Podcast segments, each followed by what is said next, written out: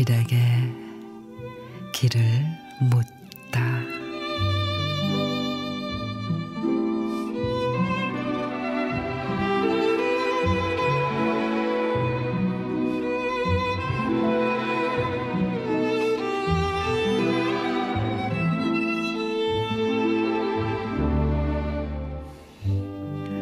(365리의) 출발선에서 이미 호각은 울렸다.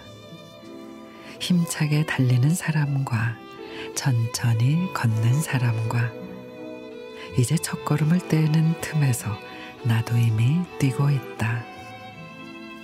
출발이 빠르다고 먼저 도착하는 것도 아니고 걸음이 더디다고 꼴찌를 하는 것도 아니다.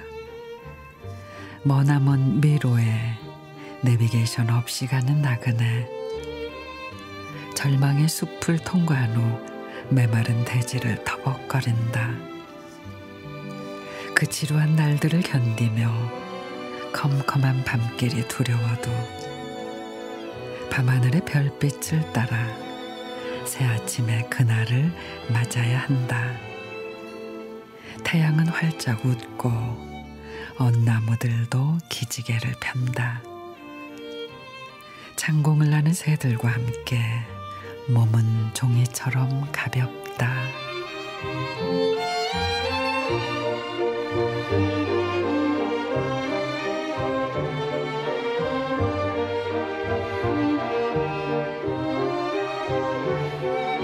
박인걸 시인의 1월 옆에서 마구 달린다고 따라 뛰다가는 넘어질지 모르죠.